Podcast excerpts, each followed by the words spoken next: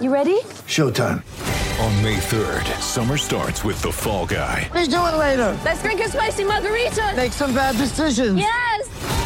Audiences are falling in love with the most entertaining film of the year. Fall guy. Fall guy. Fall guy. That's what the poster said. See Ryan Gosling and Emily Blunt in the movie critics say exists to make you happy. Trying to make it out? Nope. Because I don't either. It's not what I'm into right now. What are you into? Talking. Yeah. The Fall Guy. Only in theaters May 3rd. Rated PG-13. The Athletic. Ladies and gentlemen, it is showtime. Please welcome the team of the Fulhamish podcast.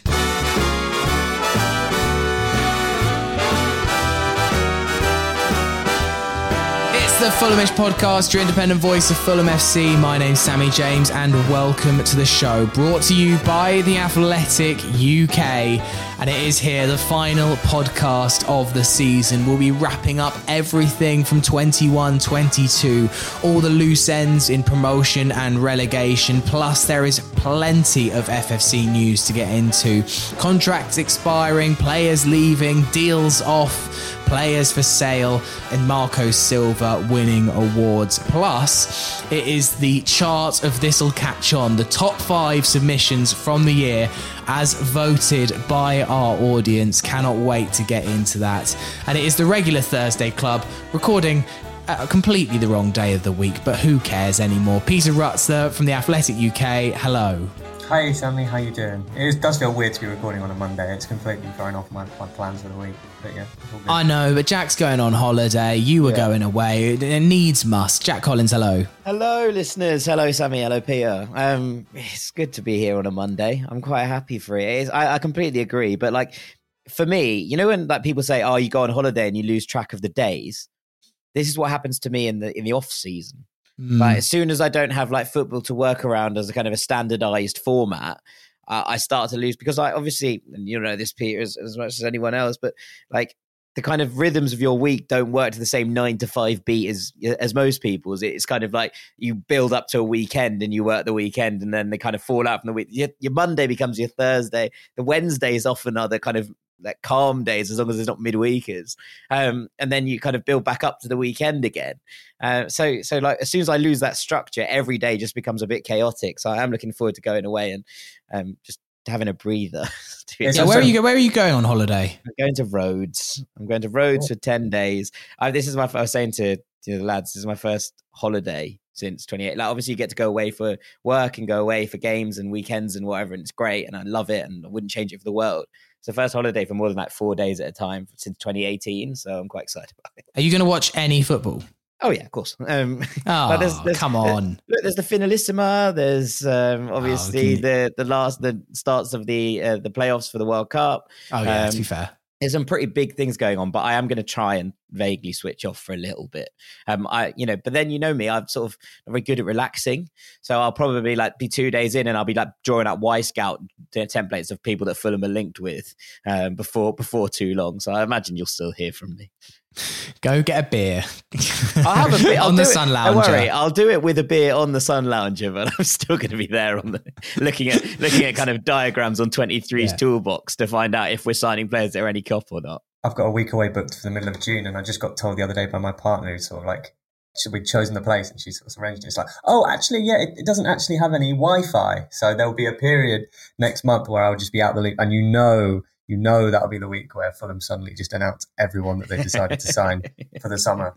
Fulham are very rude with when they uh, famously announce transfers, contract extensions. It's generally like eleven thirty at night on a Saturday. I'm at some bar. I'm like, oh, what? Um, so yeah, no doubt, Peter, they'll do the same to you. Right then, some fallout from the rest of the season. That's what we wanted to come back specifically and do a podcast about because the final kind of two places in the Premier League that were up for debate are now sorted. Leeds stayed up, Burnley went down, and then Nottingham Forest won the playoffs. Peter, it feels like feels like the romantics Premier League. It feels like what all the neutrals wanted. Leeds and Forest in the big time. Um, I feel like it might take uh, some of the attention away from Fulham uh, going into next season, which I don't think is a bad thing. No, that's that is one silver lining, and it is. It does look like a really nice lineup. Like it just, I know the, the weight and the history and all. It is, as you say, Sammy, it is a proper romantic lineup. And Sadly, Brentford are in there, slightly spoiling it in terms of um, Sort of history. nostalgia, yeah. yeah, yeah, uh, yeah. Um, he reigns neutral. carefully wobbling the line. Um, uh, it's nice having all of the English European champions in the top flight as well. Um, something we haven't had for a significant amount of time. Um, so that's a bit unfair on Ipswich, IMO. did they win the UEFA Cup? Yeah. Yeah, yeah. Jack's Jack's pulling your leg there. All right, mate. it? Bloody hell! Don't put me on the spot like that. You made me worried there. Um, yeah, so no, it's good in that sense. I think from uh, if you want to put your Fulham hat on, um, not ideal. Yeah. I think of the possibilities because when you have obviously like Forest, there's a pull factor there. Um, there's a weight behind them that, that may just help them out. Same goes for Leeds, and you know it's Burnley going down. It's difficult to see. It's going to be very difficult for them next year. But if they had stayed up, you know, there's they're almost guaranteed to struggle next year. They may not have, but you know the way things are, the way they're set up, the way the club is at this point, um, that would have been the ideal outcome. And, and same with Huddersfield, you just don't think they're going to have would have the same pull power. They don't have the same squad strength, and, and, and as much as Carlos Corberan's done a great job and there are good elements to it, um, it'll be difficult. But um, you know, the Forest have a job to do when they come up. and We'll probably talk about that a bit more. But they've got a few loanees in that team. That squad's going to need some reshaping, probably more so than Fulham and Bournemouth, you could argue. So, um, you know, something to take. But in terms of a lineup, looks good. I think from a Fulham perspective, it makes it a little trickier. Yeah. I mean, Jack, um, Burnley going down, as I say, probably was the worst outcome for Fulham. Although Leeds under Jesse Marsch, I still don't think are out of the woods for, for next season. They are looking to to make some quite big signings, but they potentially have a few big departures. Right now, you're looking at the bottom of the Premier League, and look, we'll do a proper preseason predictions in August once we know all the facts and stuff. But yeah, but who just who would you expect to be in the conversation rather than necessarily pin your colours to the wall now? Well, obviously, you look at the three promoted clubs, and then you look at the sides who struggled this season. So you're looking at Leeds. I think you're looking at Everton again if they keep with keep Frank Lampard on. Although I do think there will be investment. Um, I, I still think that things aren't right at Everton behind the scenes, and they continue to make silly decisions. And if that continues, then I'd imagine they might struggle again. Um, I look at Southampton, who have had a desperate end to the season, didn't win in their last 12. Um, and it just feels like it's got a little bit stale for Southampton under Hasenhüttl. And, you know, we've seen things like that happen before. And it reminds me a little bit of, of the kind of Martin Jol era at Fulham, where we had that really bad run through the season before we got relegated towards the end, but it didn't matter because we had a good first half of the season and it was kind of by the by. Um, but actually, it turned out into a, a, bit of a nightmare, obviously, in the in the in the season following. And I wonder if Southampton are going to be dragged into this. I think you have to look at Brentford. Like, I, I don't think it's disrespectful to say they've had an amazing season. They've been incredibly impressive. Um, and but I do think you know second seasons are hard. Are Sheffield United, who you know had that amazing first season in the Prem and then dropped into the relegation zone and never got out of it. They struggled as people started to work them out, and it's going to be a big test for Brentford to see if they can kick on next season. Now look at their recruitment strategy. You think yes, things are are moving in the right direction for them, but ultimately there's still a lot of weight of finances that weighs against them, and I think that that might happen again. Um, so I think that would be my early my early kind of gambits is that the three promoted clubs, Everton, Leeds, Southampton, and Brentford. Um, you're looking at the seven. One of those will not be in the mix. Like I guarantee, I don't know who it will be yet, but one of those teams won't be in the mix. Um, and it just sort of then pans out as it will probably be a bottom six, and you've got a scrap for every point. Um, now, look, I agree with you that Burnley staying up would have probably been the best for Fulham in terms of actual um, you're playing against a team you think you can beat, but equally, they've if they'd stayed up, they would have been doing this again, and and they would have survived again, and that that becomes a habit in so many ways. So there's an element of that to, to consider, and you know, as we've kind of touched on the top, it does make for a, a neutrals, uh, a very pleasant neutrals Premier League not having Burnley in the mix, you know, purely because they're just not great team to watch um, playing football. So so ultimately that's that's where I'm at at the moment. I'd say seven down there, but obviously recruitment's going to play a massive part, and we've got to see how how that pans out. Um, Peter, just talking about Forest, I think particularly interesting from a Fulham point of view because Steve Cooper did such an amazing job, and I think for me, he felt like the closest to the job. And if it hadn't have been Marco Silva, um, he clearly was angling for the move himself. I think he would have definitely been interested in the Fulham job had it been offered to him. Uh, Fulham had ambitions slightly higher than than Steve Cooper, and it's all worked out brilliantly for us. So it's definitely no regret. Yeah, and it's worked out great for him too. I don't think there's any regrets on either side. Um, but he, he did a remarkable job there. I know a lot's been made of the they were bottom. I mean, they also were just eight points off the playoffs as well. Like it, it, wasn't an impossible task he had, but still to pick Forest up and and the way he turned the team around into a real attacking force. And we saw them when they came to the cottage. You know, they they really are quite an impressive side. I mean, I mean Brennan Johnson tore Tim Ream a new one, didn't he, that day? He had him on his arse several times. Um, several good players, but as you say, quite a lot of loans in there as well. There's a hell of a lot of work. And yes, the City ground will be a factor. They'll probably win their first two games of the season just on pure um, momentum. Nice. But like, there's a lot to be done there, like there is at Bournemouth and at Fulham this summer. No, hundred um, percent yeah, you have to give credit to Steve Cooper, who, as you say, was certainly would have been on Fulham's radar, and you know Fulham always maintained that you know Marcus was their top choice. They wanted someone to to really underline that they've they're taking a step up in in management terms. Um, but Cooper would would have been in that picture, and I think if, when looking at the job he's done at Forest, yeah, you're you're right. I mean, it's you know in terms of points, you know the, the gap to playoffs wasn't huge, but it's it's a big beast, Nottingham Forest. You know, as a when you enter a club in that sort of situation, like they have been, um, he's he's their twentieth manager, I think, since since the Premier League. Cooper, um, it can eat you up and spit you out really, really quickly. Um, but he managed to have an impact straight away in terms of the supporters with the group. You know, it's always been a big squad, but he's managed to get them all pulling in his direction, giving them an identity, as you talked about, and then managed to get them pretty much to the cusp of the automatics. And if you, you wonder if you start the season in charge because it's, you know, you don't drop that many points when you get automatic promotion, um, then Forest would have been right up there and it would have been a, a different challenge for, for Fulham and for Bournemouth. So, um, yeah, he's done an incredible job. And this is sort of a, a more of an unknown coming into the Premier League for, for him as a manager, of course. Um, we've seen what he can do in the Championship. He's got playoffs three times now, hasn't he, really? Uh, and then, of course, as you said, the squad. The squad's the other side to it. You know, it's um, there are some loans in there. You know, you look at Zinckernagel, you look at Djed Spence. Um, obviously, there still will be some uncertainty about Brennan Johnson, but the fact they've gone up will be a massive boost for, for them. Um, is always the challenge when you're when you're the playoff side. Um, but it, it, it feels like because of how they've been in the season, they they have the strength of an automatic team.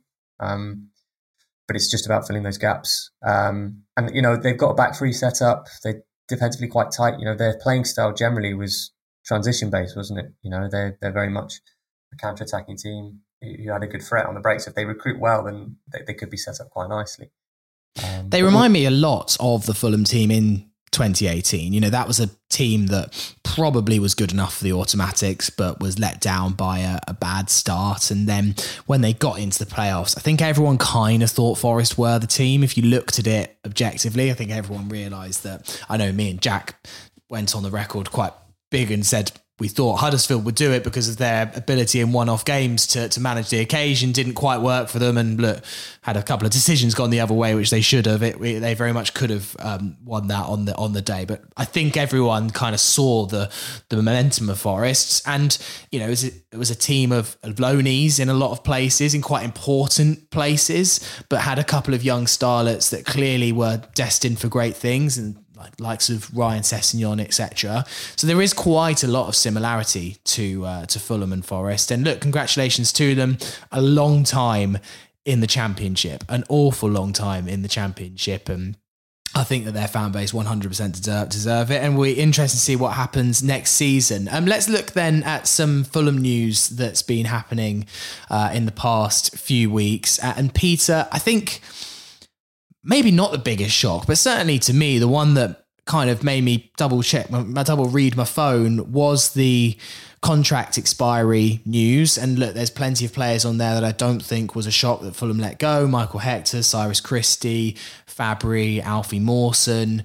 But the one that I think not many of us saw coming was John Michaël Seri's contract being released. What is the news here? Is it a case that Fulham offered him a deal, but it wasn't high enough for John Michaël Seri? Or is it just a case of Fulham realizing that maybe Seri hasn't got that much of a part to play in the Premier League and maybe us Fulham fans are a little bit misty eyed because of the redemption story?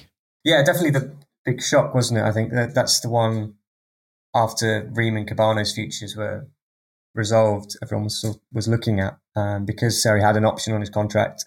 Because Seri had come out and said he wanted to stay. I think you know, considering how well loved he was, and, and as you say, the redemption story, it was seemed more like a a, a shoe in to to see him extended.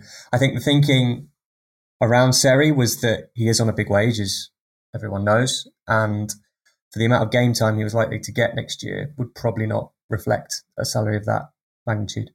I think that's probably the simplest way to put it. Um, I don't think it was ever a case of you there's no way you can stay, but it was they, we wasn't able to stay on the terms. I think that he probably wanted at least the terms he would have got if his contract would have been extended. So um, one that stings, I think, because of that relationship that he built up with supporters and the fact that he'd had such a good season and he had that redemption story and had played a really important role over the season, as we've talked about extensively.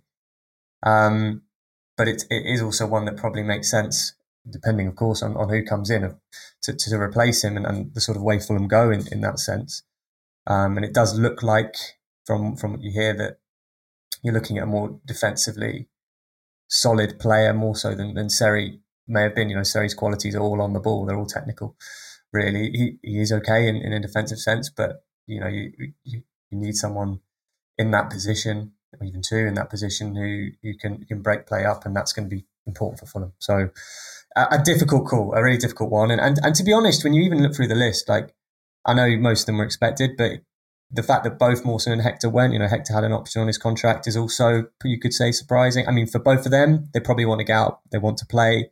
They're not going to get that in the Premier League. If you're not getting in the Championship, you're certainly not likely to get it in the Premier League. And Fulham, you know, centre half is a priority for Fulham this summer. So um, again, it's it's a difficult one, but it does just leaves the squad thin, I suppose, at this point. And, and and you can see you can see now what there is to build around. You can see who's there, but also the fact that there are spaces in that squad that, that will need filling. I mean, Jack, um, my dad and I were saying yesterday that as much as Seri probably wasn't going to have a huge role next season, we can just imagine there'll be one or two games where we will say to each other, I feel like we could have done with John Michaël Seri in the centre today, maybe pulling a few strings and uh, creating a few opportunities from from deep. There'll be a few games where we go, oh, just a bit of quality in the middle today, and Fulham might have nicked a draw or got a win or held on or got another goal. I uh, like I, I see it ultimately. Yeah, 65, 70k a week, whatever he was on, is a lot of money to play for a luxury player that might swan on for the last 20 minutes of a few games, but yeah, I think that losing that kind of quality is a is a blow. But you know, we live in a we live in a world where you can't just pay stupid amounts of money for a bit of a luxury. Yeah, I I, love John Seri and I've loved his redemption tale and I've loved watching him this season, but I'm going to put out that I think this is the right decision. Um, it just feels like you could invest those wages or reinvest those wages in a player that one Silva fully trusts. And I don't think since January, or I think at least since January, we've seen that that isn't really the case. Um, that he's not been trusted in in games where Fulham have, have played against transitions. He's been brilliant in games where Fulham have teams penned in and he is able to find that pass over the top or, or that slide rule pass that puts someone in that can break a deadlock. I agree with you. I think there are going to be some games where it would be great to have John Michaël Seri, but worth 70k a week, probably not. Um, and and I think that it's kind of you know it's kind of the ruthless business that Fulham haven't done in recent years. We've seen players given extra you know years on the contract or allowed to sort of just sit and and kind of I wouldn't say rot. That's the wrong word, but you know sit and, and, and not be part of things when actually we we could have done with those you know players in those places who actually the manager fully can be behind and knows that he knows he's getting exactly what he wants from. Um, and so, as much as this year has been incredible, and as much as John Michaël has been a joy to watch for long parts of this season, especially in the first half of the season, um, I think that if Silva doesn't fully trust him in that role, this is the right decision. Um, and those wages can be reinvested. And I think they will be invested with a player with a higher defensive work rate um, who is able to, you know, sit in at the base maybe and, and, and make things happen for them. Like you say, there will be a game. You'll be like, oh, John Michaël Seri might have been been able to get us a point here or or to dig out a win from a draw. But I think if those wages are invested properly, um, they will bring in a player who's able to play every week and hopefully make a difference on a far more regular occasion for Fulham at the base of that midfield, um, in order that Fulham can be a a side who can, you know, be defensively coherent, who aren't going to be torn apart in the break. Um, and and I think that that's an important moment for Fulham because if if that you know it feels like it's come from Silva this uh, I'll be I'll be honest. It feels like it's one of those that he's gone right. I think we can reinvest those wages rather than you know giving him a new contract. And if that's the case, then it's the you know right thing to do because you're backing the manager's ability to bring in someone who he feels fits his own system better. And I think that's probably a net positive. Yeah. Well, John Michaël Seri, it has been a pleasure. Oh, We've all enjoyed. You. It has been a pleasure. Yeah. We've loved uh, having you back this season. I, from the stands, I've watched with joy pretty much every time, apart from Sheffield United, that you've been on the pitch. Um, and yeah, for you to crown it off with that goal in the Luton game, I think uh, was the was the fitting end to the John Michaël Seri story at Fulham. Um, Peter, it was a bit of a fire sale um, of 2018 uh, recruits. Andre Frank Zambo Anguissa uh, is gone. Uh, a 14.7 million pound move to Napoli. Uh, obviously, he's been there on loan this season. He had an option. This is one that we um, expected, and just a, bit like John Michaël Seri, although Seri eventually came good. Another signing, another big expensive signing that did not deliver anywhere near what's been expected. And, and it's a cut price deal, really, for Napoli, isn't it? They've got a hell of a player for £15 million, which is not a lot. No, I think I think when you consider the, the potential for, for Anguissa, you know, you you can see him commanding a much much bigger fee going forward. You know, you've got to be a good player to play the role he has in a Champions Champions League qualifying team. So um, you're right. It has been a bit of a I suppose bonfire 2018-19 is uh, probably a little harsh, but it has been you know a almost a line drawn under that that recruitment. Um, and and even when and we'll talk about the ones that you know Fulham are open to receiving offers for, you're looking at players who were worth in transfer fees, you know, almost 100 million pounds worth of players, you know, and the returns aren't for that kind of investment probably what you'd what you'd expect at all. Um, and Geese himself, you know, we saw glimpses in that Premier League season. We know he's a good player from his loan spells at Villarreal and, and Napoli.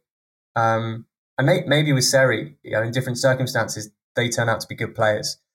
You know, Alfie Mawson, example, you know, he's had so many injuries over that period. And you forget that when he signed, he was almost on the plane for the World Cup, but knee surgery did for him.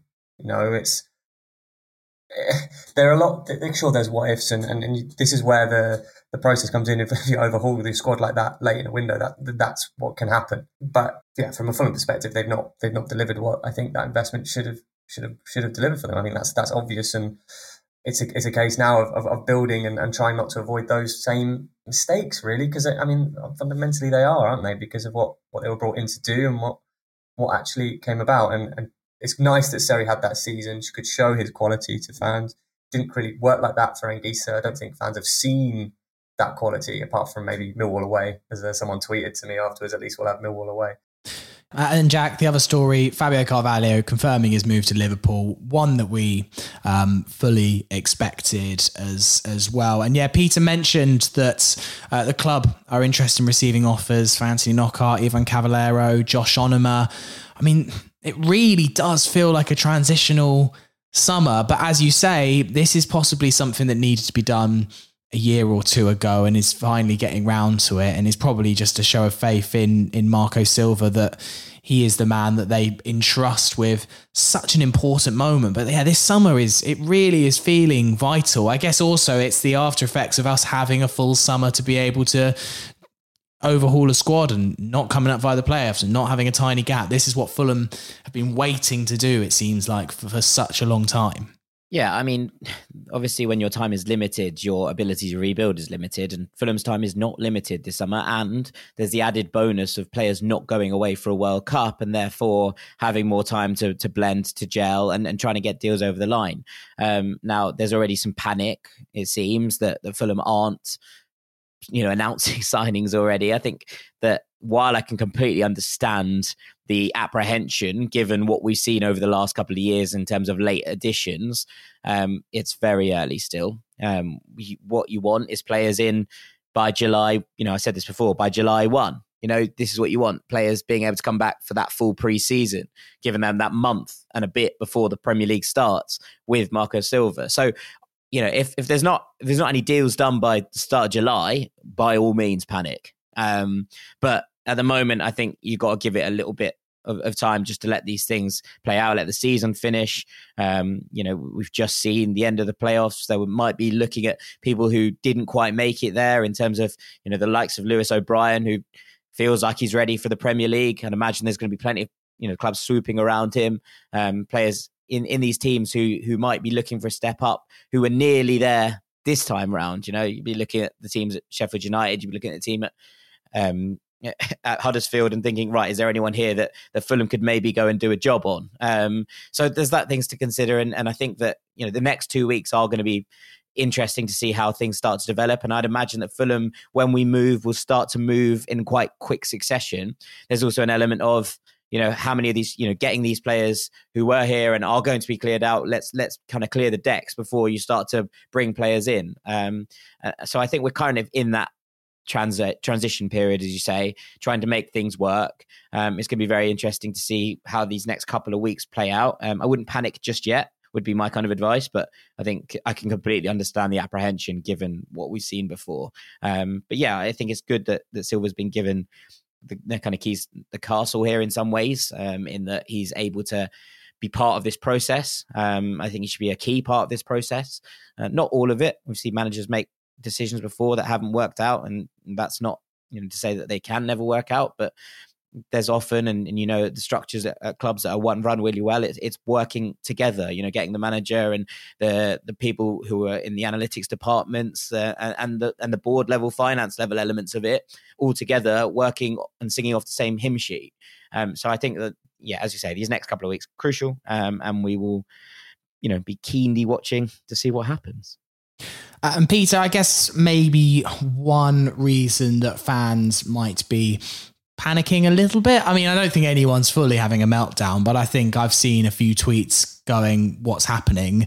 And I think a big reason behind that will be Manor Solomon. Um, this looks like a, a done deal um, about a month or so ago. Here we go, confirmed, and, Sammy. Here we yeah, go here we go, confirmed. Not here we um, go here anyway. And certain people are now saying that the deal might be off. I noticed, Peter, that you haven't necessarily um, said that, or you haven't necessarily heard that it's 100% off like uh, certain people, mostly Fabrizio Romano, let's be honest, is saying. So, what do you know at the moment? Which I imagine it's not much, but yeah, what what's what is the latest as far as you've heard with that deal? They're still talking. Um, there's no denying, and you can see it from the reports that it's not going as smoothly, I think, as everyone anticipated. that it would just walk through. Um, uh, so there's no guarantee that it will go through. Sort of my sort of take on it at the moment. I think last week there was um, someone was being sort of sounded out to, to other clubs. Um, so yeah, but as far as I'm concerned, they're still talking, and I wouldn't write it off. Um, but yeah, not clear is how I would describe it. And there's going to be a lot of that um, in the coming weeks. And I, I, I always I'm careful not to say too much. I think I responded to someone the other week when when the first sort of instances of trouble were emerging and, and, reports were coming out, you know, it's it's it can be difficult and it can be difficult to absolutely verify stuff. So, um, yeah, uh, as far as I'm as I see it, it's, it's how I said, I, they're still talking, but that it doesn't look as clear cut that it will happen as it did a few weeks ago. Um, I was a little bit surprised, Jack, that it was seemingly so confirmed. I was thinking the season's not over. This is a highly rated young player that was coveted by many clubs in Europe, and I felt it a little bit odd that he he was kind of pinning his colours to the mast so early with Fulham. I don't know. I, I remember thinking, well, it seems a bit odd, but like great. I didn't question it, but I just feel like these things happen. If he's a highly highly coveted player, his agent's obviously going to go, not going to just cash his chips on the first club that comes along just because we got promoted a bit earlier than everyone else. Yeah, of, of course. And, you know, you have to bear in mind that with all of these things, most of the people who haven't got a vested interest in a deal going through are, you know, not not out for themselves that's the you know the wrong phrase that's not it at all but you know the agent feeding information to uh, you know a, a transfer reporter is usually trying to get something out of it. Um, now, whether that's to hurry the deal along, hurry a club into action, to try and alert other clubs to interest, etc., etc., all of these things happen in this world, and it's it's it's a really murky environment. I think it's worth pointing this out that you know whilst someone like Fabrizio has got lots of things right in the past, and and he he often gets things right. His his knowledge of Italian football is second to none, and his knowledge of the Italian market is second to none. Um, there are elements of these things that change, um, and and and ultimately, if, if agents are feeding people information, and you know, I talk about this with, with Dean quite a lot because he does this for for us for ranks. Um, you know, the, the agents are often telling you things in order to to achieve something. It's not always for the benefit of oh, this knowledge is good to have in the public domain. You know, it's just working on on different things to to help moves either shuffle along to the club in question or to raise a fee or you know lots of different elements to these things. And therefore you know all reports until they come from the club are, are you know are, murky to an extent.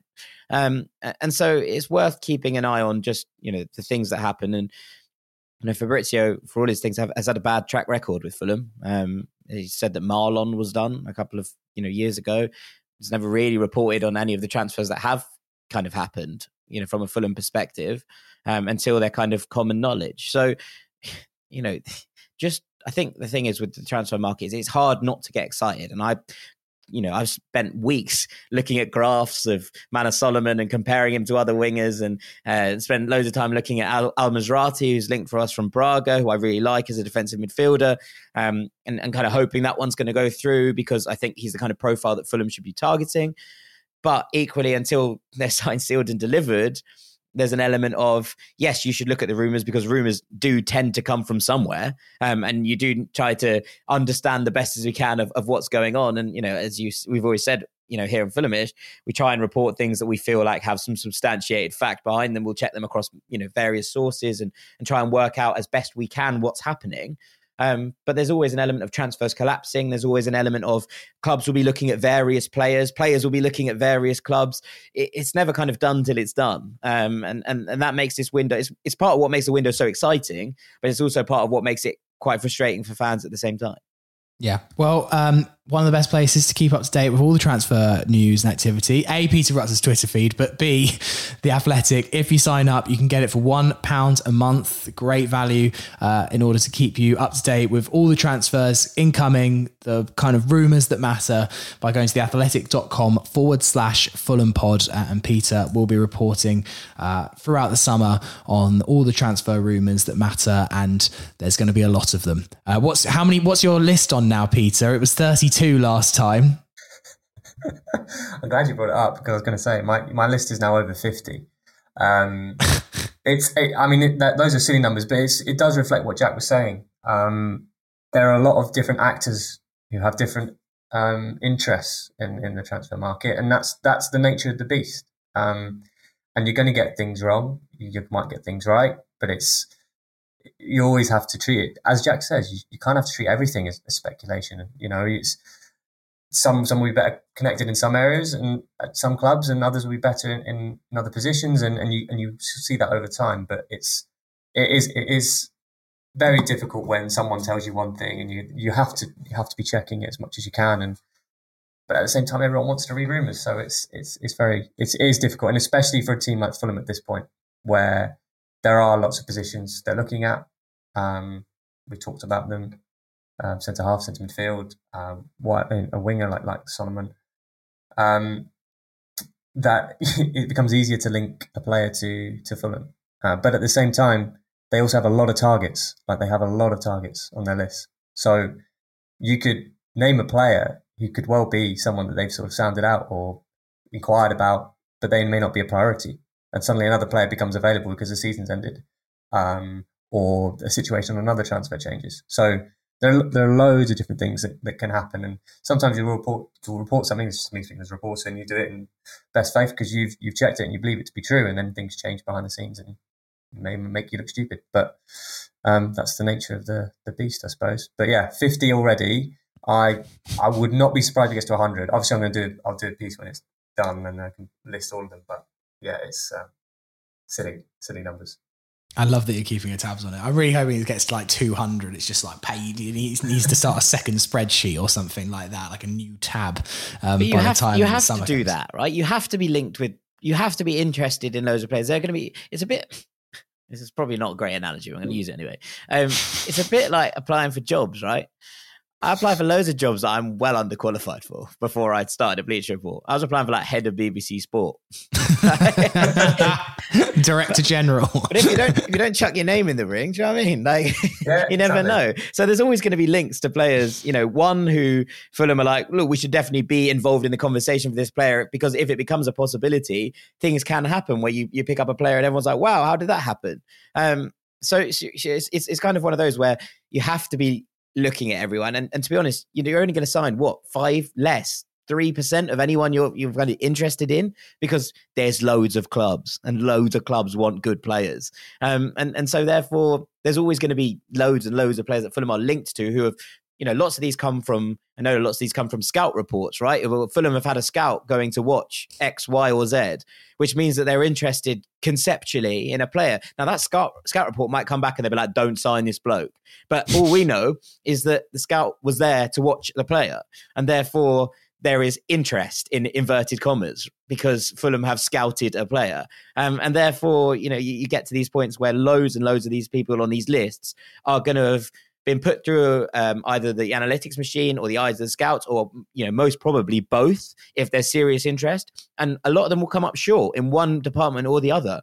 And and that does mean that occasionally, you know, links happen, and you're like, Fulham will be like, "We are never interested in that player." Now, okay, you were because you went to see him, but you might not have been interested in a sense that was like, oh, a inquiry was made even before a bid um, to see if there was any availability for said player.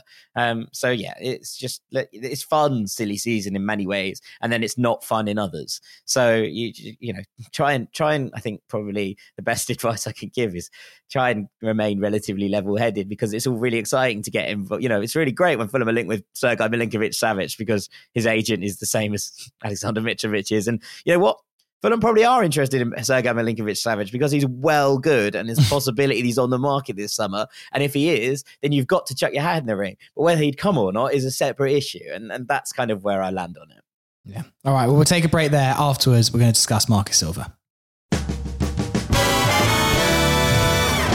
Part two of the Fulhamish podcast. It's Sammy James here with Jack Collins Hello, listeners. and Peter Rutzler. Hello. Peter, you chatted to Marco Silva, uh, you and Jack Pitt-Brooke, uh, an exclusive interview uh, with the gaffer. Uh, and his big thing is that he has said change is on the way if Fulham are to stay up. Yeah, no, I really enjoyed sitting down with him, um, with Jack in that, in that kind of environment. Um, Where did you meet? Was it, was it on Zoom? Was it? Uh... no, no, Motspur Park in person. Oh, nice. Done a few in- in-person presses this year, so it's been quite nice. Go- Doing your, you, you get so much more out of it um, in person. You do over Zoom. It's a different dynamic in terms of how you can ask questions and how you, it's a conversation more than more than a more formulaic thing. Um, Yeah. But yeah, no, uh, very interesting. Uh, obviously, as you said, mentioned about needing to learn from mistakes um, of the past.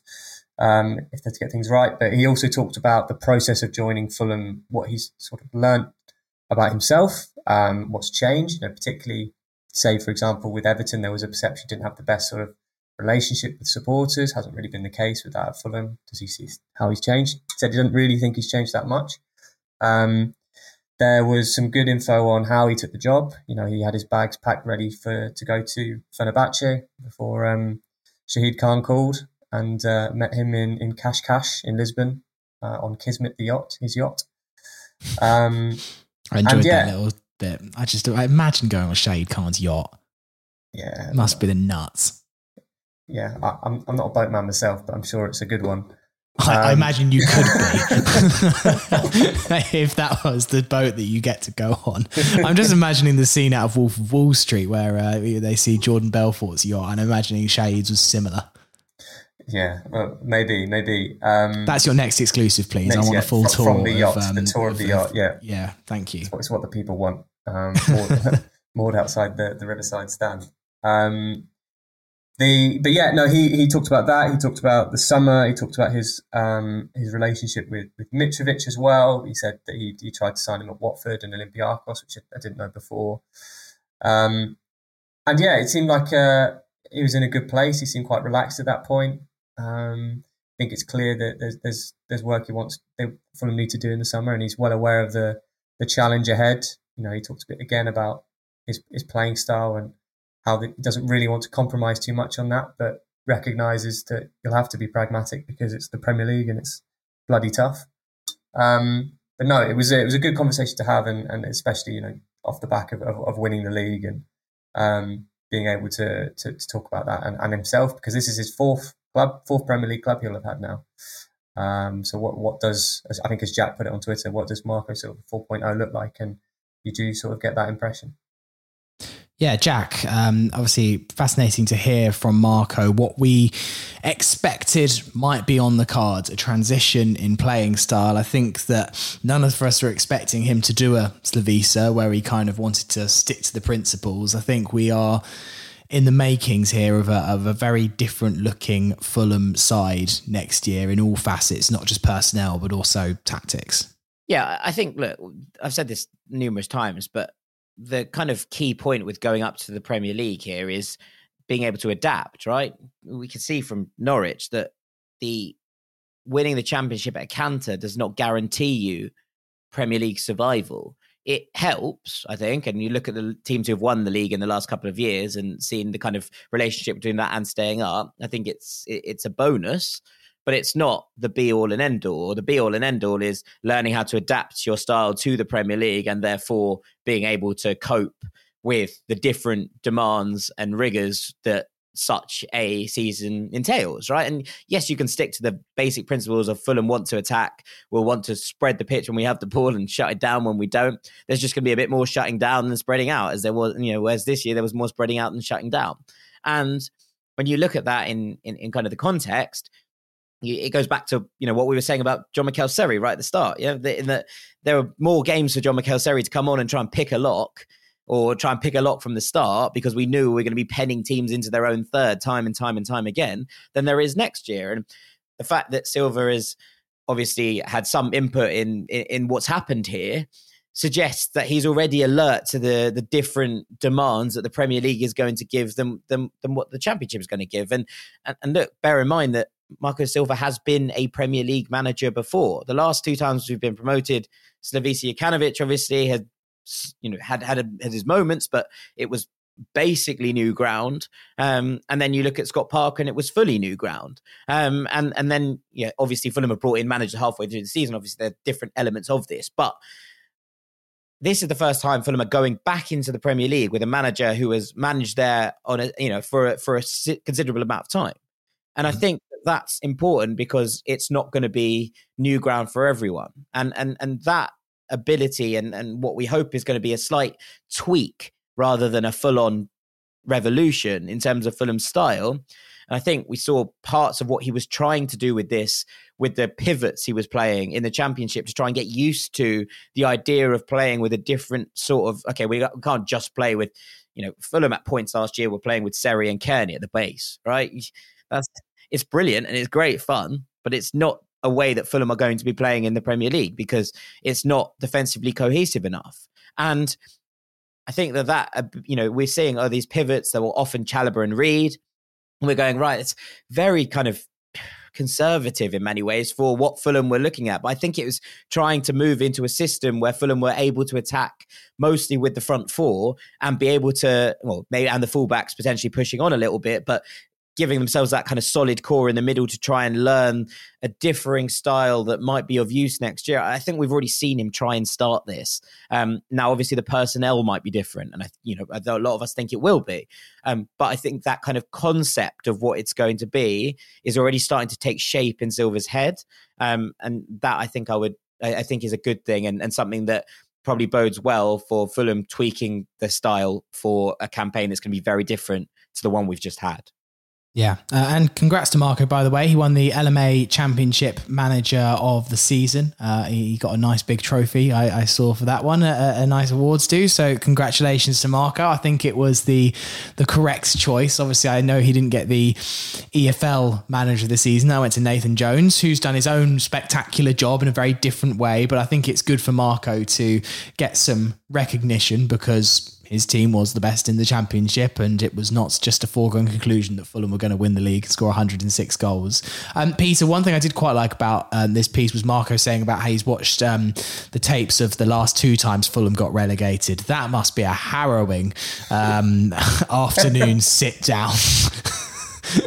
but I guess necessary for the job. I was thinking, oh, it's not all glamour at the top, is it? yeah, certain things you probably don't want to be doing too many times. So he's done it now. He's ticked it off. I mean, that probably you know gets the shared experience, knows what everyone's gone through. So um, yeah, can only put you in a good place, I suppose. I don't. Uh, that was a straight to DVD one, wasn't it? Those I don't think they. I don't think I saw those in the club shop. Fulham's nine home goals from uh, 2019-20. Uh, I don't think sold terribly well. Right, uh, we'll take another break there, and afterwards we're going to round off. This will catch on for the season. Part three of the Fulhamish podcast. Sammy James here with Jack Collins and Peter Rutzler. And it is time for the long awaited chart of This'll Catch On, the stupid feature that Peter hates and Jack sometimes hates that we started earlier in the season, where you guys send in your chart suggestions and we rate them or slate them. Um, I don't hate it.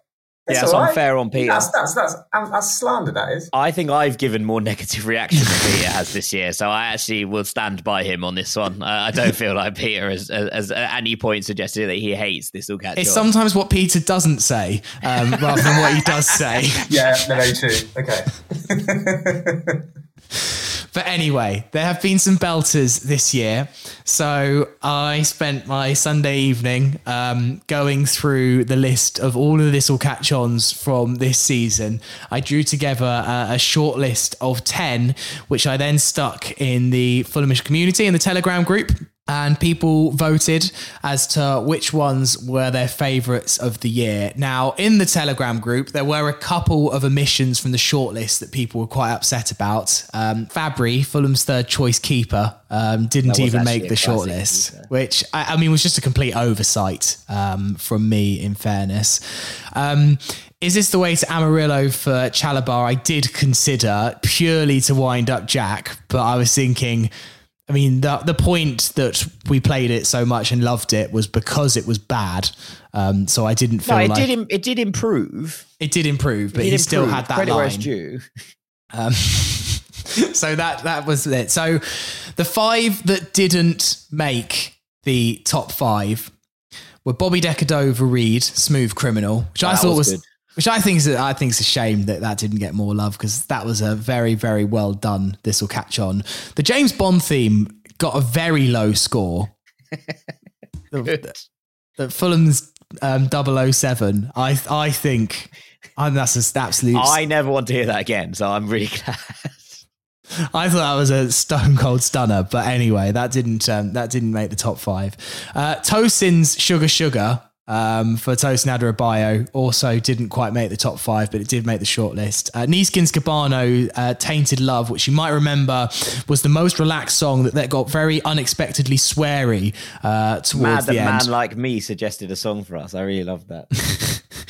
um, and then Love Tim Ream, The Lovely Day, just missed out. I mean, like one vote out um, missed out. So that was in six. So we have a top five and we'll play with them for you now. The first one is for Jared Griffiths, A Horse with No Name Yes. uh, by America for Nathaniel Chalobah. So well done, Jared. You've made the top five. He's sat in the middle and he'll cause you some pain. In fact, he'll play you right out of the game. The announcers will probably butcher his name, so we'll sing it loud now just to save them some pain. Chalaba, chalaba, chalaba, chalaba. Chalaba, chalaba, chalaba, chalaba. Right. So obviously, Sammy, this was played at the live event, Yeah. um, which was great. But actually, I because everyone was just singing along, I never noticed that the chorus doesn't really work. What? yeah, like, as in like just it's just the, the syllables are out, aren't they? the No. syllable release is taking one last. No, no, no, don't get me wrong. This is still class, but surely just be like chalaba ba da da da da chalaba. Ah. There should be Like- chalaba la la la la la. Yeah, Surely. Rather than there's like there's just like the the bar in the middle of it is too long. But you know, let the people the people will fix that. Yeah, the people will fix that. That's the kind of thing that will just get swallowed up by the crowd. Yeah, I'm, I, I love this. I love this. I've, I've got to give it props. But because everyone was obviously singing along to it at the live event, everyone was like, "Excellent, this is great." Yeah. Um, As you say, so the people fixed it. people fixed it for you. So excellent. Well done, everybody. Well done, Jared. Right, the next one. Uh, this was a quite recent one that we played. Ben Stupples and the Mitrovic Sea Shanty made fourth place in the This'll Catch On of the season. I'm going to take my headphones out because it doesn't leave your head when. Yeah. Peter particularly loved this one. Um, it didn't leave his head, so here we go.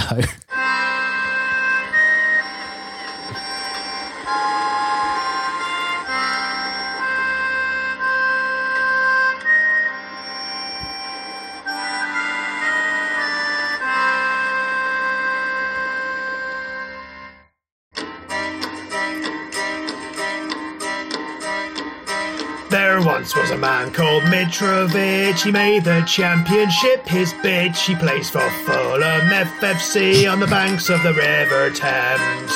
Alexander Mitrovic, he scored the most goals in the championship.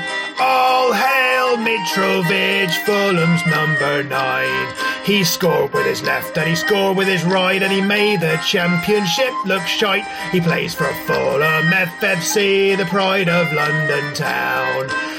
Alexander Mitrovic, he just destroyed the championship. All hail Mitrovic, 43 goal hero. Just class. Just class. Unbelievable tune. Well done, Ben. It's the voice that gets me. He's born for singing sea shanties. Yeah, Born yeah. for singing sea shanties. Fisherman's friend asking for a new lad, new Yeah. new person to join the club. Get yourself down to Port Isaac, Ben, and join the Fisherman's Friends. They need a new recruit because it's it's absolutely wonderful. And uh, bring them all a Fulham shirt with Mitrovic on the back while you're at it. Uh, absolutely astonishing. Right, the top three. I think we all know where these ones might be going. Number three in third place. I think this is controversial because I thought this could have even won it, but Ishan Mahabir, We Dream of Reem. Um, the Les Mis remake. We all loved it at the time, and it's still amazing. Even Tim Ream found out about this one on Twitter, um, and uh, I think he enjoyed it. I wasn't 100% sure, but so I think he just thought, You're projecting there. Hmm, interesting. yeah.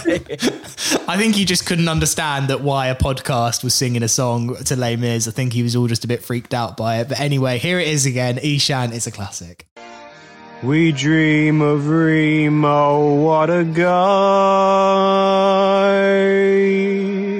He's gonna bring us all the glory.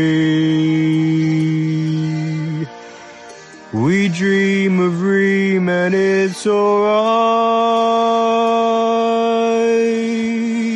We kind of like you're from Missouri. I find myself singing this all the time. You're 34, still going strong. You are the pride of Fulham fandom.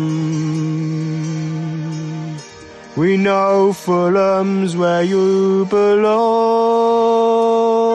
The Best line ever coming up. So I guess we'll overlook the man bun. We never got that chorus, did we? Yeah, we never got the chorus. I really, really wanted it to explode into the full chorus. Um, but we did get a meme of Tim Ream singing it on a bus in a Jesus outfit from for our own AF at one point. So everyone's everyone's happy, really. I think at this point. Did we ever? Re- I don't think we ever put that out, did we? Did we Well, not? We never No. released it. Maybe we'll It- put it out there with this. That was just a private one for the Fulhamish WhatsApp where Adam made um, Tim Ream looking like Jesus off the top of a red top bus. Um, Never got the, that the bus the parade bus either. parade that never happened. Um, but we, uh, yeah, we'll put that into the ether at some point. Well done, Ishan. Um, it was a great moment in the season. It was probably the. Whoa, I don't know if it was the first, but it was what it was the first that that really like everyone was like, "What on earth is going on here?" And I think that was the moment that really exploded. This will catch on into life. For me, number two is the moment where I think this will catch on. Came from just some stupid feature to one that really captured the imagination. The amount of people that submitted one after this, this one I think launched this will catch on properly. Justin Miller, number two. Mitro in open space. I Oh, will yeah, never forget. oh, yeah. I will never forget opening this email thinking if this is what I think it could be, then we might be on to the best thing of all time. Justin, just amazing. A deserved number two. Harry Wilson comes down the right. Your defender's not by his side. He's got a target set in his sight. Now the cross comes flying by. He found Mitro in open space. He found Mitro in open space. He found Mitro in open space. He found Mitro in open space. Elite. Sensational, sensational. Uh, that has been in my head for six months. It'd be even better if we signed Matt Targett. we can. It's like we can somehow like shoehorn them into the same line. Um, it's going to be even better. So I'm I'm excited about that. Great vibes. A deserved number Brilliant. two for Justin. Brilliant, well Justin. done. Look, the number one could only be one, but this was voted by an, you know our- the audience. It wasn't chosen by us, but Andrew Lappin and mates on the bus back from Reading to Reading Station. History was made. Harry Wilson, Mitrovic and Neeskens, playing black and white, scoring goals all night, making championship look strong. And again, are we not playing the actual version of it? Are we not playing Maurice's version of it? Like, like fuming. Hang on. I'll be there somewhere. Right, I've got it. because whilst Andrew and his friends may well have come up with this, um, I think there's an element of you can be like, you know, one one thing was like Johan Cruyff invented total football, but Pep Guardiola perfected it, right? Andrew and his friends have come up with this song, but Marisa, Marisa perfected it. So I want to hear it. Harry Wilson, Mitrovic and Easkins playing